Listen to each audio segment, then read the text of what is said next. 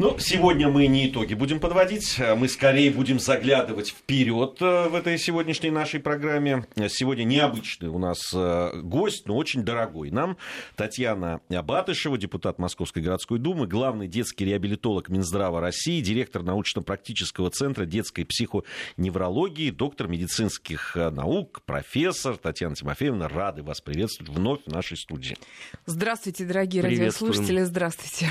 А, Татьяна Тимофеевна, вы э, в прошлый раз, когда приходили к нам в эфир, э, только что вернулись из Сирии. Вы тогда ездили да, в Сирию с э, детишками и Э, там, э, и э, там у нас центр был, который помогал детишкам сирийским, которые вот были ранены и вообще в, в разные ситуации попадали. Часть из них приехала здесь, лечилась. Вообще эта программа сейчас закончена уже? Или Нет, она продолжается. У нас продолжают поступать такие детишки. Но они просто замечательные. Вы знаете, они так любят жизнь. Мы учимся у них этому замечательному искусству, потому что многие ну, ратуют, сетуют на свою какую-то жизнь жизни, а вот они искренне радуются даже самым маленьким каким-то своим победам, ведь они приезжают к нам подчас и без ручек, и без ножек, и ослепшие, и плохо слышащие, но уезжают всегда на огромном позитиве, что важно, все учат русский язык. А, ну, замечательно. Вообще трогательная программа. Я помню, было тогда массу мы получили откликов по той программе. Несколько недель подряд да, да, да. Большое спасибо, э, Татьяна Тимофеевна, за, вообще за эту вашу работу. Ну, у нас грядет ну, оно, правда, 2 сентября будет, но, собственно, это не отменяет, что это будет 1 сентября. И, конечно, для многих, ну, вот в том числе и для меня, этот год такой знаменательный. Очередной мой э, ребенок идет в школу, э, и каждый раз, вроде как ты уже опытный родитель, должен не так сильно по этому поводу переживать, но все равно все переживают. Это родительское собрание. Э, по-моему, там родителям надо успокоительно чем, детям. Но все-таки вот что самое главное, да, вот в подготовке ребенка к походу вот в первый класс, да и вообще в школу? Вот вы а, совершенно фантастическую вещь сказали в самом начале, что родителям нужны успокоительные. Вы знаете, я подготовила такие очень, на мой взгляд, и не только на мой взгляд, интересные видеосюжеты.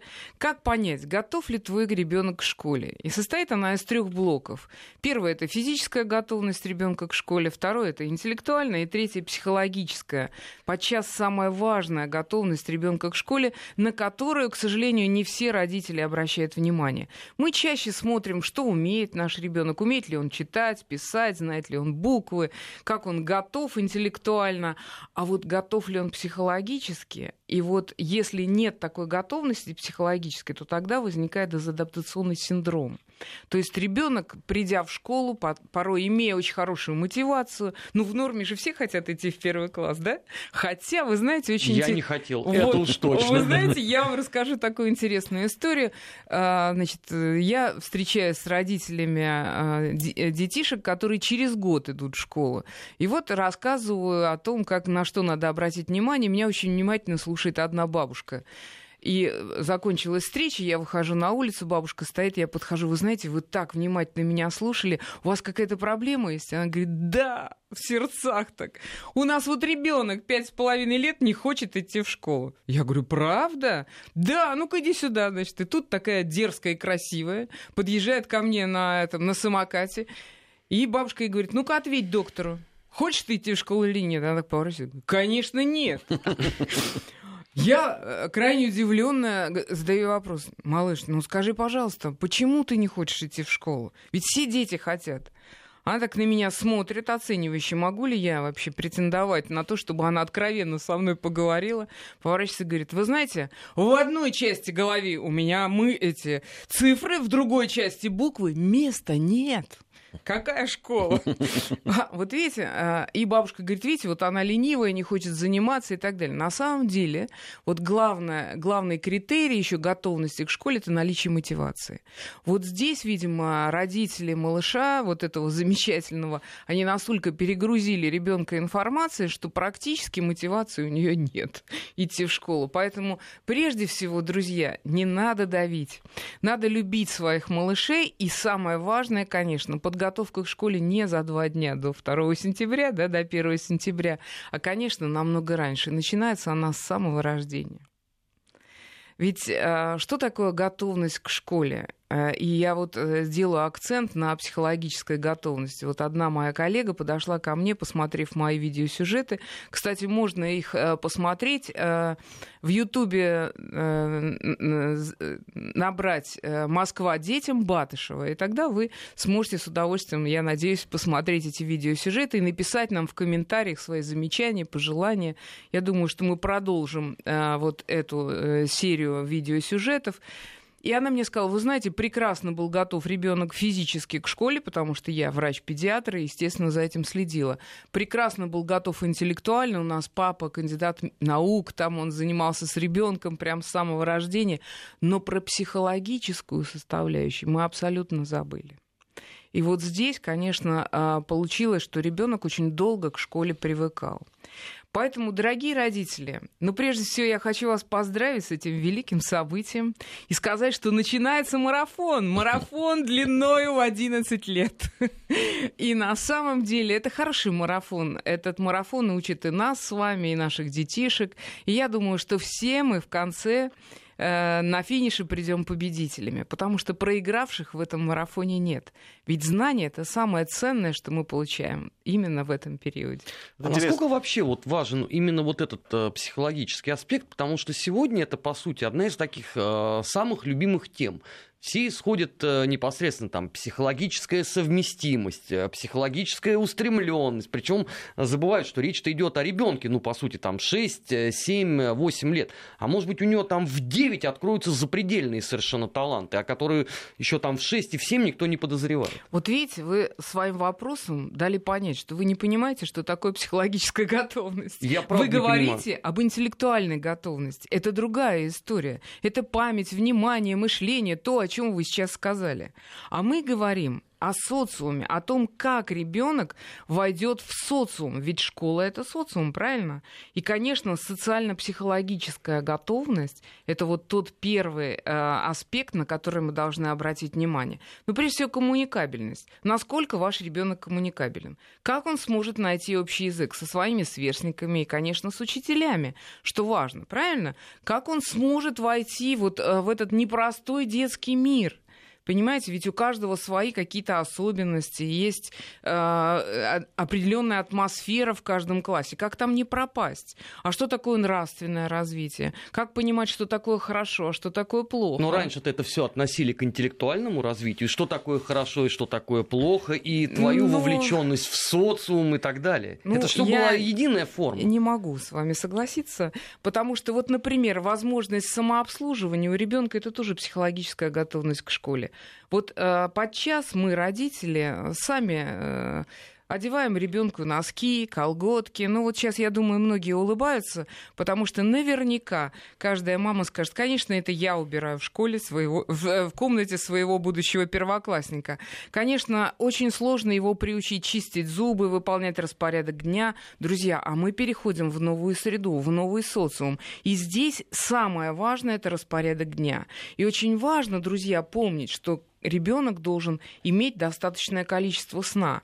Если ребенок не высыпается, значит его головной мозг начинает работать совершенно по-другому. Это усталый головной мозг, который не будет воспринимать ту информацию, которую должны э, мы с вами усвоить э, в первом классе. Поэтому, безусловно, как помочь? нашему малышу, да, наверное, все э, ждут ответа на этот вопрос. Но прежде всего, друзья, надо создать комфортную обстановку дома. Я бы очень хотела попросить всех родителей не ссориться при детях. Это очень важно. Понимаете, вот э, как сказала мне одна девочка, когда произошла, ну вот пришли ко мне на прием родители, они ссорились в присутствии меня, в присутствии этой малышки. И вы знаете, а, я их, конечно, попросила выйти из кабинета стала беседовать с девочкой, у нее тяжелые психологические проблемы. И этот ребенок, семилетний, мне говорит, у меня одно сердце.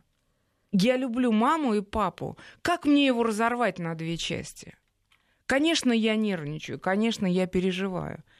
И вот э, поэтому, дорогие друзья, помните, что у вашего ребенка одно сердце, которое одинаково любит как маму, так и папу. Поэтому, пожалуйста, не ссорьтесь. И, э, конечно, правильные методы воспитания. С одной стороны, у нас процветает сейчас гиперопека, когда мы все делаем за своих детей, и фактически мы невербально произносим вслух, что мы не верим в собственные возможности ребенка. Да? Если нам проще одеть ему колготки, потому что это ускорит выход из дома ну, на час. Мы его не учим шнура, шнуровать э, э, шнурки на, э, на ботинки, потому что, конечно, это задержка, если он сам будет делать. Мы ему сами помогаем собирать вещи. Вот я уверена, что, дорогие родители, многие из вас уже собрали э, тот э, замечательный портфель к первому сентября. Ну, я надеюсь, что многие сделали это с участием будущего первоклассника, потому что это очень важно. И покупать учебники, и тетради, и, конечно, чтобы он был рядом с вами во время этого волнительного, замечательного события. Ну и, конечно, надо помочь малышу разобраться с его внутренним миром, ведь э, пройдет совсем короткое какое-то время, и э, учителя могут жаловаться на гиперактивность вашего ребенка, на невнимательность, подчас на агрессивность. Значит, вы, друзья, как раз и не подготовили своего ребенка к школе. Ну и, конечно, вот еще раз хочу сказать, что э, усидчивость, наверное, самая важная составляющая. Но хочу сказать, друзья, до усидчивости нужно дорасти. Дело в том, что с физиологической точки зрения умственная и физическая работоспособность ребенка, она сформируется лишь после так называемого полуростового скачка. Это вот качественное изменение в организме ребенка, и происходит она либо в 6, либо в 8 лет, то есть с 6 до 8 лет. И, конечно, она происходит у каждого ребенка индивидуально. И ни в коем случае нельзя ускорять или подгонять его биологическое созревание. Если ребенок развивается медленнее, чем другие, ну, конечно, это не значит, что это что-то не так. Ну, конечно, каждый малыш уникален. Но, безусловно, вот э, многого сейчас требовать от наших детей совершенно ни к чему. Но тоже вот хочу вас, э, вам обратить внимание, были очень интересные исследования, проведенные нашими учеными, которые сказали, вот э, при опросе родителей 90% детей хотели идти в первый класс. Прошло три месяца. И таких прекрасных детишек, которые были заинтересованы, осталось 75%. Что же произошло? Вот у каждого малыша есть э, своя вот эта вот негативная история, почему мотивация его э, не срабатывает дальше почему он не хочет идти в школу. И этим надо озаботиться именно сейчас, пока у нас первый класс. Потому что напомню, что впереди 11 лет марафона. Ну, вот как это... бы я мог учиться бы в школе, если бы вот мне так рассказывали бы это а, все в ту эпоху? Если бы тебе в 6 лет рассказывали, мало бы что изменилось. Ну почему? Я, я, может быть, учился бы лучше.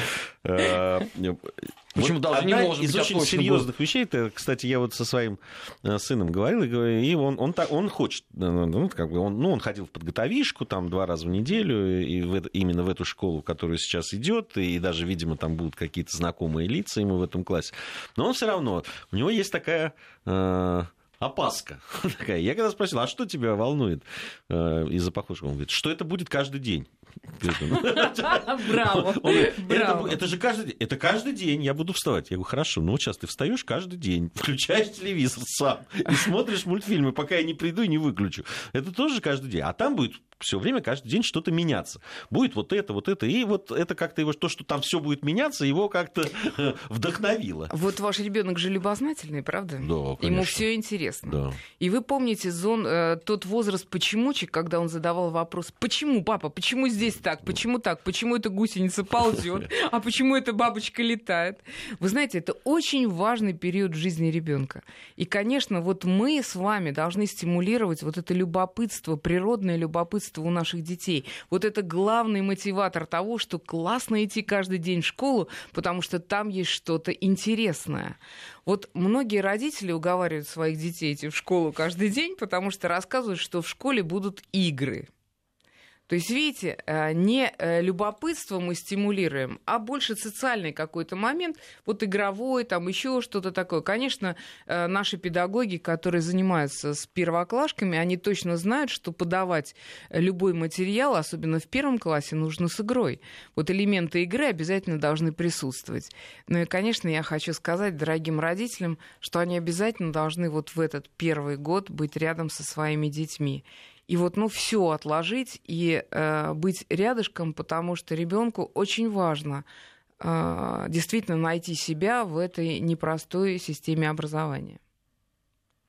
Э, вот вы сказали с 6 до 8. Тут вот вопрос э, Ольга из Ярославля задает. Э, закон Российской Федерации допускает отправлять в первый класс с 8 лет по желанию родителей? Или именно до 8 лет родители обязаны отправить ребенка в школу?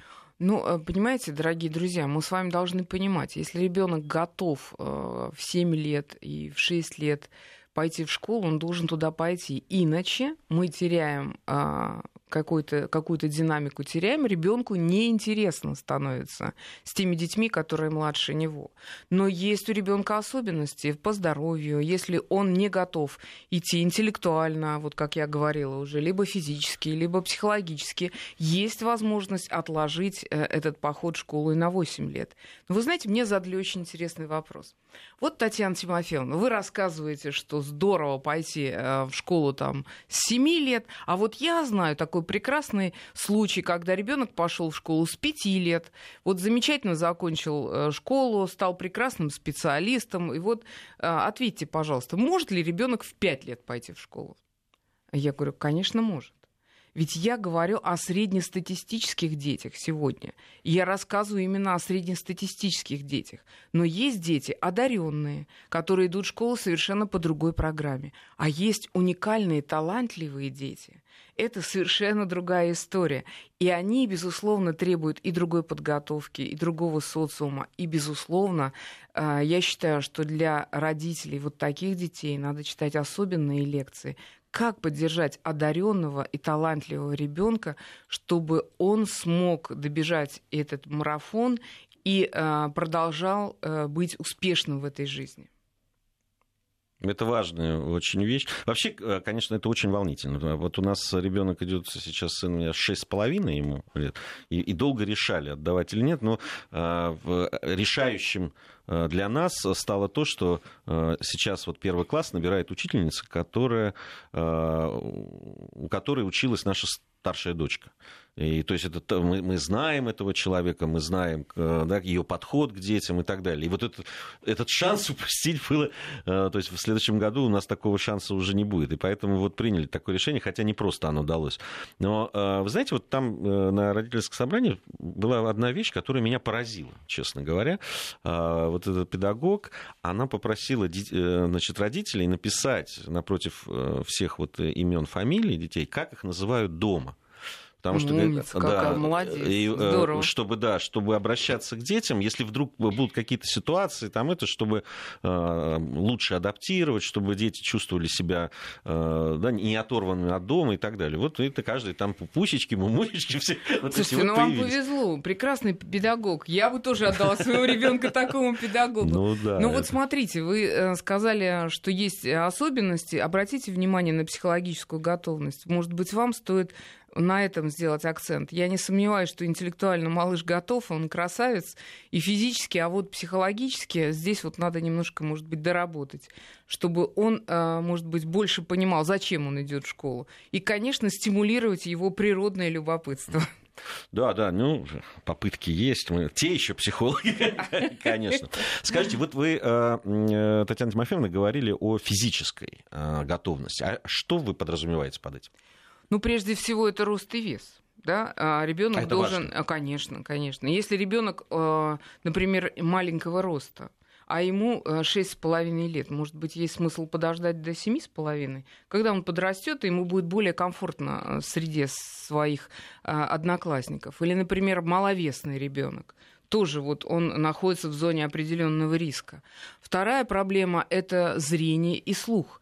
И на это, дорогие друзья, надо обратить особое внимание. Если ребенок не дослышит, а мы не продиагностировали, не увидели этого, то ему будет очень сложно в первом классе. Какая-то часть информации будет ему не доходить.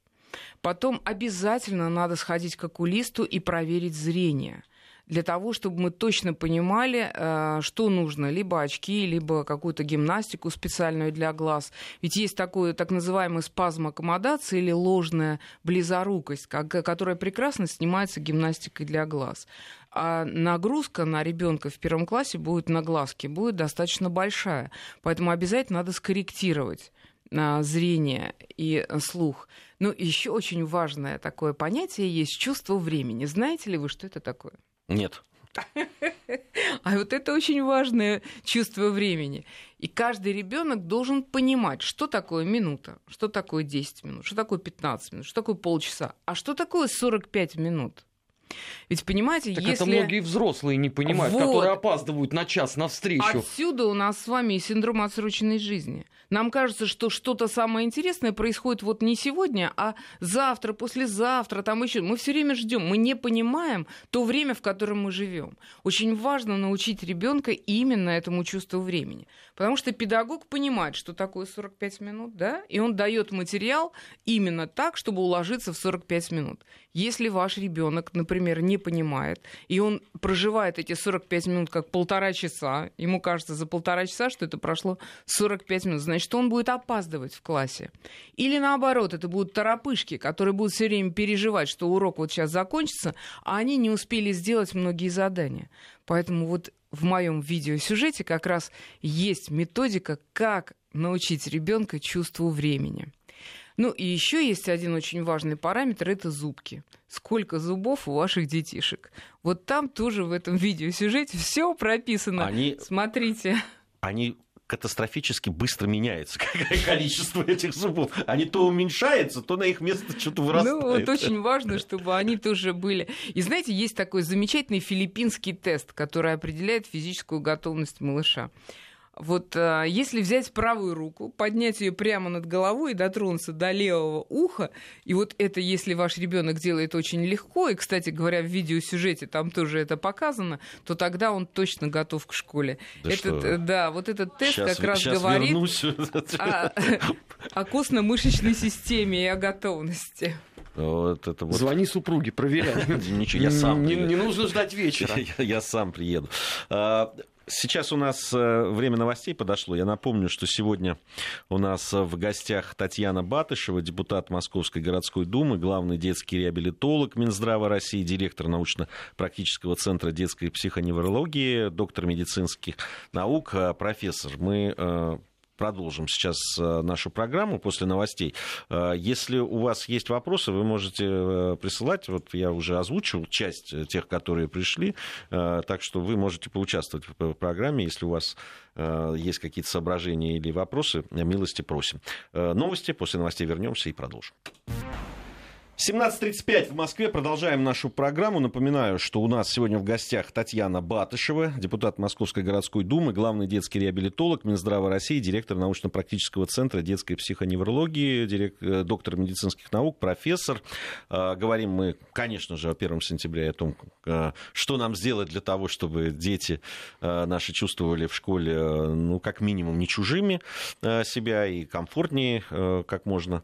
Вот просят, во-первых, э, да, там, э, повторить, как найти в Ютубе. Э, вот о видеоуроках, о которых вы говорили. Татьяна Значит, мы вводим Москва детям Батышева. Вот эти три слова, и э, там вы уже сразу найдете мои э, видеосюжеты. Да, это Александр из Москвы вас спрашивал. Вот э, повторили, и еще несколько э, просьб было.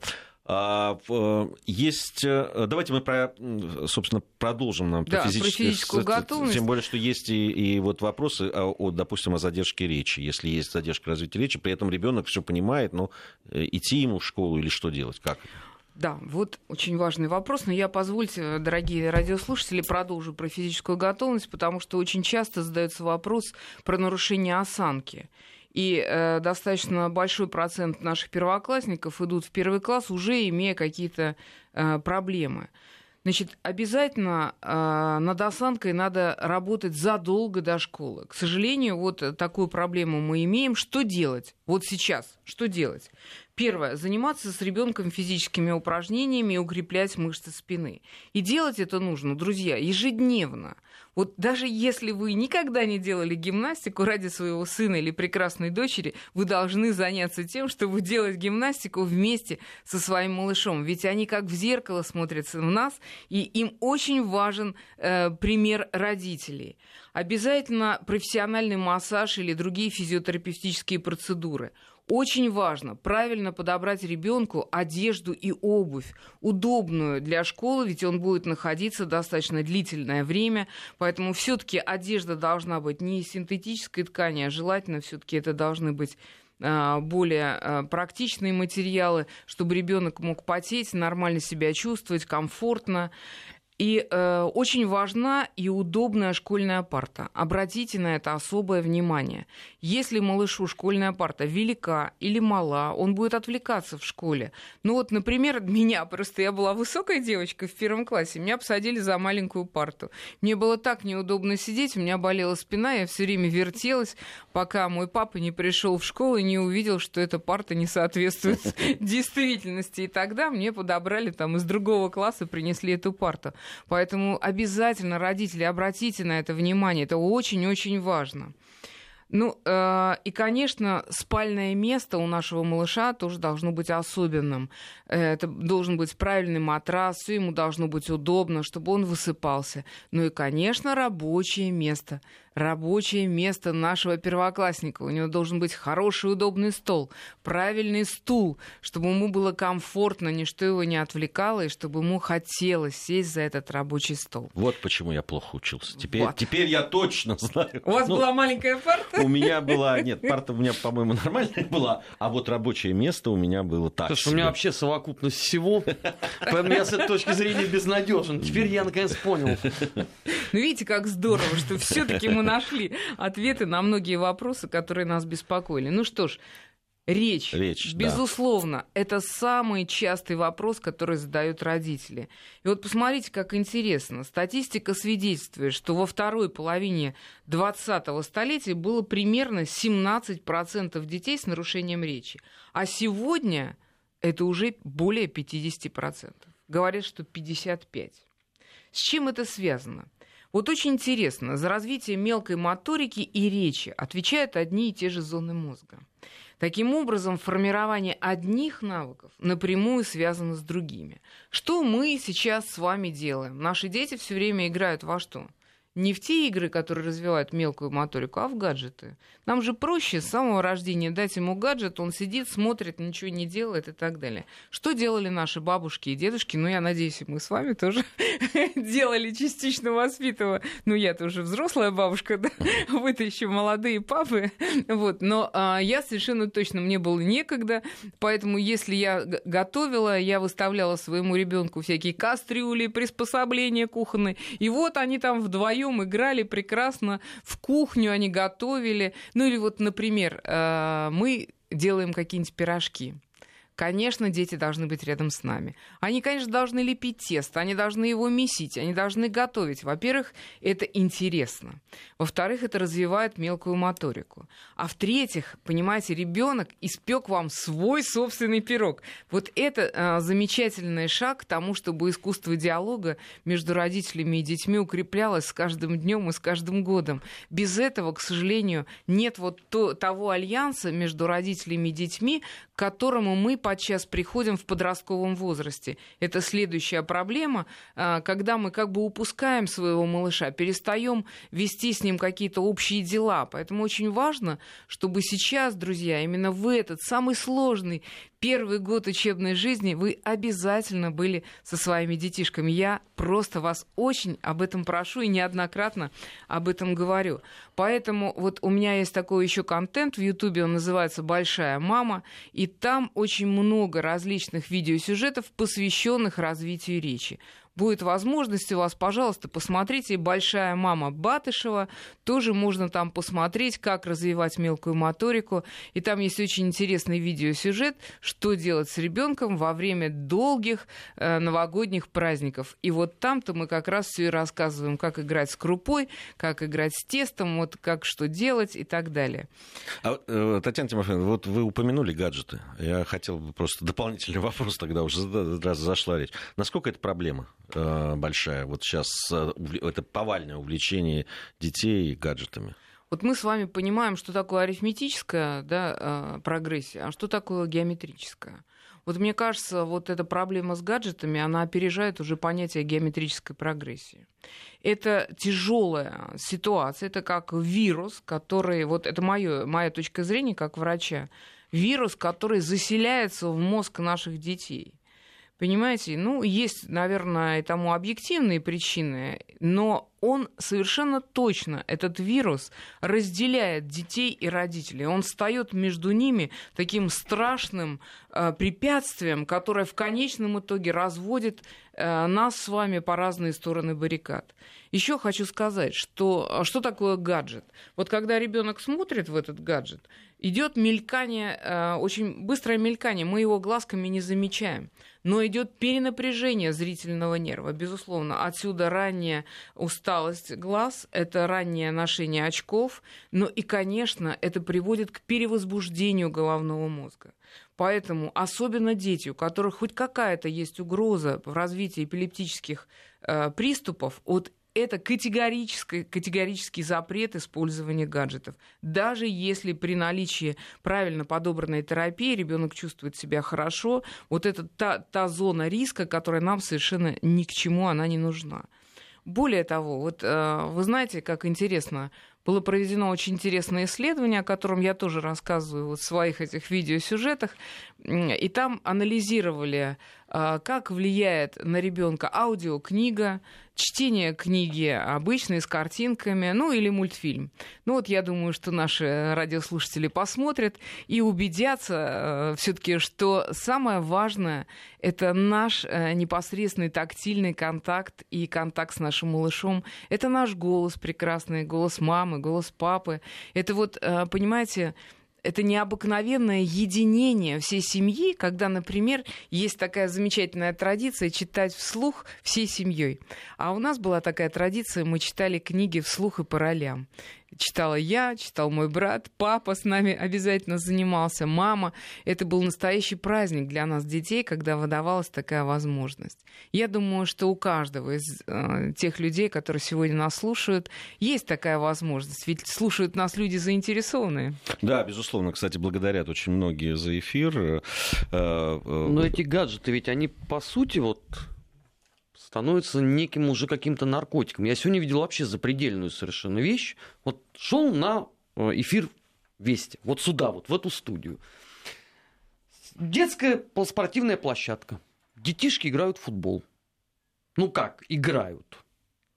Одним глазом. Потому что второй уткнут э, в мобильный да, телефон. Они прям в футбол играют с гаджетами? Да ладно. Я тебе отвечаю. Ну, я, я, я вот стоял, замерев, вот за этим за всем смотрел. Может, они снимали, как они играют? Что они снимали? Бутсы свои? Ну, наверное. Ну, тогда я вам расскажу, что нас ждет в будущем. Вы знаете, вот я была а, в одной из э, прибалтийских республик, мы вечером пришли поужинать э, в ресторан, и я наблюдаю такую картину. Собираются очень симпатичные молодые люди, все с цветами, э, дарят цветы очень симпатичной молодой женщине, все прекрасно, они сели все за стол, их было человек 15, все молча достали свои телефоны, а, значит, подошла э, к ним э, официантка, э, заказала, сделала заказ, по всей видимости, ну, вот эта вот девушка одна. Вот так продолжала. И мне просто стало интересно. Они часа полтора вот так посидели с гаджетами. По-моему, даже выпили один или два раза, и то каждый, в общем, себе. В заключение все встали, все друг друга поблагодарили и вышли. Ну вот пока девушка расплачивалась, мне стало так интересно. Я подошла к ней и сказала, вы извините меня, пожалуйста, я вот из России. Вот у вас такая была симпатичная компания. Скажите, а что это было? Она говорит, ну как что, это был мой день рождения. Ну вот такие дни рождения тоже бывают. Не, ну это уже на самом деле реальность, это не наше будущее. Ну вот если это футбол уже... с гаджетами, то день рождения с гаджетами это уже, по-моему, нормально. Да, Поэтому, это... друзья, дорогие мои радиослушатели, ведь это то, что у нас э, может ждать наших детей. Это великая трагедия. Все, что отличает нас от других живых существ, это социум. Мы социальные. Я Э, э, Татьяна Тимофеевна, я с вами абсолютно на сто процентов, конечно же, согласен. Другое дело, что вот я очень часто в ответ, когда говорю, что ну как-то надо ограничивать, как-то это, вот э, слышу, не надо ничего ограничивать, это насилие, это неправильно. А, Ребенок, который вот лишен там или ограничен в каких-то вот этих своих пристрастиях, он будет приходить в школу, а там дети, которые в основном этим занимаются. Вот это начнется какое-то недопонимание внутри, вот это вот социализация пострадает и так далее. Насколько это имеет действительно э, место быть? Очень важный вопрос. Любой запрет всегда рождает повышенный интерес. Это мы с вами знаем. Поэтому не надо запрещать, надо предлагать альтернативу. Понимаете? А что может быть альтернатива? Папа с книгой, с футболом, я не знаю, с, какой, с каким-то интересным предложением, куда-то пойти, что-то сделать. Понимаете, обязательно должна быть альтернатива. Запрет здесь не работает. Так же, кстати, как и не работают вот эти наши подарки замечательные, такой некий подкуп наших детей. Вот я тебе сейчас э, дам 5000 рублей, да, а ты мне принесешь пятерку. Ну или наоборот, принес пятерку, получи деньги. Это интересно очень короткое время. И, к сожалению, это потом негативно сказывается на дальнейшем Э, эмоциональном и эстетическом развитии ребенка. Поэтому только любовь, только дружба и только альтернатива. Ну, интересная вещь тоже наблюдение за, и за собственным сыном, и за детьми примерно его возраста. Дети разучились играть в игрушки. Вот это удивительно. У нас э, было... Только не компьютерные. Ты а, уточняй нет, нет, уже, да, потому нет, что многие... Игрушки, я имею в виду, там, машинки там, и так далее. А, просто у нас-то детство, как говорят, там было тяжелое, деревянные игрушки. Вот, и ну, их было не так много, но в моем детстве, во всяком случае. И это каждый раз было событие невероятным. Э, там новая игрушка, машина, конструктор и так далее. Сейчас вот я обращаю внимание, что дети, э, даже когда они вместе, Э, они вот игрушки для них, при том, что они разные, их много. Они такие... Вот э, вы правильную вещь сказали сейчас. Много, и они разные. Вот когда много и разные, интереса нет это тут же все заканчивается. Вот э, у меня, кстати, говорят, тоже есть в большой маме очень интересный видеосюжет, посвященный игрушкам. Как выбирать игрушку? Большая мама Бадышева. Друзья, заходите, смотрите, там много, правда, интересного, о чем мы сейчас говорим. Ну и, конечно, э, понимаете, вот правильно сказали, что раньше, если было 17% детей с нарушением речи, сегодня 55%, потому что мы не развиваем мелкую моторику. Вот сейчас придут дети в первый класс и и найдутся среди них те, которым сложно будет прописывать буквы, цифры, они, им сложно будет вырезать квадратики, кружки, их не подготовили к школе. Вот э, по поводу мелкой моторики Евгений э, э, он даже не спрашивает, он утверждает, у нас есть такая категория слушателей. Тыканье в гаджет – это и есть мелкая моторика. О, прекрасно. А, замечательно. Так, а в книге это не есть э, низкая моторика? Мелкая. Мелкая, да. Мелкая, моторика. Друзья, ну, э, если вы так утверждаете, вы хотя бы посмотрите, ну, хотя бы в интернете, ткните пальцем и поймите, что такое игра с ребенком, что такое развитие мелкой моторики.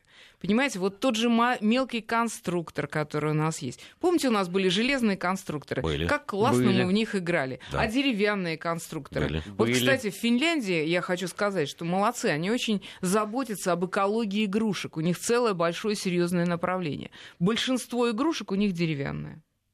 Вы знаете, очень интересные конструкторы для разных возрастов детишек. И э, там и мелкие какие-то э, э, игрушки есть, и такую ты можешь сделать машинку любую. Но самое важное, понимаете, любая игрушка, она стимулирует прежде всего у ребенка интерес и творчество. Вот мы с вами одну машинку сделаем, да, из, из тех же самых наборов, ну вот, э, конструктора, а наш малыш сделает тысячу раз лучше, интереснее, и еще самое здоровское, что он еще расскажет, что она будет делать, эта машинка. Нет, ну, на самом деле, э, действительно, сейчас очень много конструкторов, и они очень интересны. Кстати, деревянные тоже есть, но они стоят дорого. Дороже гораздо, чем какие-то Потому что там они экологические. Да, а я, это пять лет, по-моему, исполнилось мне сыну, я подарил ему, и, и все время еще думал там, это по возрасту, не по возрасту, там электротехнический такой э, набор, э, из которого он может там от простых совсем, когда лампочку, лампочка зажигается, включается, выключается, до э, э, там уже сложных преобразователей голоса, там э, можно, можно было смастерить радиостанцию FM-овскую и поймать. Ну, там здорово. Это... И вы представляете, каково было? То есть я показал первый, вот, ну, просто э, схемы, и, и что на схемы, что обозначает и все. Через две недели радио было собрано, понимаете? Это потрясающе. И это действительно... Но вот из тех игрушек, которые я дарил, наверное, это самая долгоиграющая была, потому что вызывала такой интерес живой. И да. потому что у него было творчество, понимаете? Он сопоставлял, он понимал, к чему он должен прийти, и это очень важно. И, э, дорогие друзья, если у вас много игрушек, это очень плохо, потому что ребенок не знает, Сейчас на чем сосредоточиться. Ну, это правда. Ему сложно выбрать. Ну, вот представьте себе, да, вот как притча про осла, который заходит и не может, не может понять, с какого все-таки стога сена ему откусить этот кусочек, да? Вот в такой же ситуации находятся наши дети. А если ребенок начнет с этого коллекционировать, ну, например, солдатиков или те же машинки, пронесет это через всю жизнь? И что прекрасно. И он, но он коллекционирует солдатиков или машинки а у него не миллион двести тысяч там еще каких-то других игрушек, он целенаправленно понимает. И самое важное, он начинает в них играть. У него же не просто солдатики, они начинают разговаривать между собой, они выстраиваются в Но такую это на атаку. первом этапе, а на это... втором он это будет ставить на полку и трястись над этим, потому что эта коллекция это святое. Ну почему? Я поддерживаю хобби малыша. Это здорово, у него есть интерес. Но вы, как родитель, должны рассказать, а какие еще бывают солдатики? Из каких материалов они изготавливаются? А знает ли он сказку об оловянном солдатике? Вот понимаете, вот, вот так вот через игру мы делаем из наших малышей настоящих людей с большой буквы. А, Татьяна Тимофеевна, еще одна проблема, с которой, ну, которую я вижу, и причем не только, и даже не столько по маленьким детям, сколько уже по подросшим, это неумение выражать свои мысли да, говорить, э, что-то рассказывать, э, какое-то повествование связанное. То есть то, как они это делают между собой, у меня вызывает лично ужас просто. Я даже не понимаю, как, в, каком, э, как, они, как, они доносят свою мысль друг другу, потому что невероятное количество и слов-паразитов, и вот эти вот бесконечные, так сказать, как будто там и так далее. Но это воспитывается с этого возраста, и, и, и как это делается? Ведь в школе понятно, что тоже ребенок должен уметь свою мысль да, достаточно коротко и ясно выразить. Ну, вот это интеллектуальная готовность к школе. То, о чем мы с вами говорили. Значит, э, конечно, это идет от того, что мы мало разговариваем со своими детьми. Вот когда они подрастают, и начинается возраст почемучек, вот здесь надо взять себя в руки и рассказывать правильно, что это, а почему это. Вы знаете, вот э, я сегодня шла к вам на эфир и увидела такую замечательную, ну, такую вот э, необычную, ну, может быть, и обычную ситуацию, но хочу о ней рассказать. Идет малыш, замечательный трехлетний малыш, и все время спрашивает, мама, а почему здесь вот так? Мама, а почему здесь вот так? Мама увлечена гаджетом. Ей не до ребенка. Она разговаривает со своей подругой о каких-то вообще банальных вещах, и малыш ее дергает. Мама, ну расскажи, расскажи. Она поворачивается и говорит, потому что. Все, весь диалог. Как ее ребенок будет разговаривать? Он будет разговаривать так, как вы сказали. И вы знаете, вот интересно, когда я была молодой мамой, не было тогда гаджетов, но тогда были пластинки. И как-то мне надо было занять своих двух детей, потому что, приходя с работы, я ожидала своего супруга, и надо было что приготовить. Я включала им эту пластинку, они слушали, а потом, когда я освобождалась, у нас был так был полчаса, были полчаса до ужина, когда мы общались. И они мне рассказывали, каждый по очереди, что он услышал вот э, на этой пластинке. Никогда не забуду «Кот в сапогах», по-моему, классная сказка для взрослых. Когда я, вы знаете, в своем таком безумном ритме вдруг остановилась и с начала до конца послушала это «Кот в сапогах», я поняла, что, в общем, действительно сказка для взрослых. Потрясающая была Маугли, фантастически. Да, я до сих пор смотрю со своими внуками с удовольствием. Очень красивый, интересный мультфильм. Поэтому, понимаете, вот в игре а расскажи, а что сказал кот, а что сказал принц, а зачем он это сделал? Понимаете? И вот мы с вами учим таким образом выстраивать, во-первых, правильную речь у ребенка, во-вторых, избавляем его от слов паразитов, и самое главное, вы правильно сказали, идя в первый класс, он должен четко уметь выражать свои мысли. Тут замечательное сообщение э, пришло из Московской области. Помогали 20 лет назад сыном Золушки. Отделяли горох и фасоль из литровой чашки. Отлично, отлично. Не успели, конечно, мы в, в течение нашей программы все обсудить. Ну, я думаю, будет у нас э, возможность. И к тому же, вот вы давали свои видео, э, вот эти уроки, которые можно посмотреть э, в Ютубе. Огромное спасибо. Татьяна Батышева, депутат Московской городской думы, главный детский реабилитолог Минздрава России, директор научно-практического центра детской психоневрологии. Большое спасибо, Татьяна Тимофеевна. Всегда рады вас видеть. Большое спасибо. Большое спасибо. Поздравляю всех с первым 1 сентября, друзья. Удачи!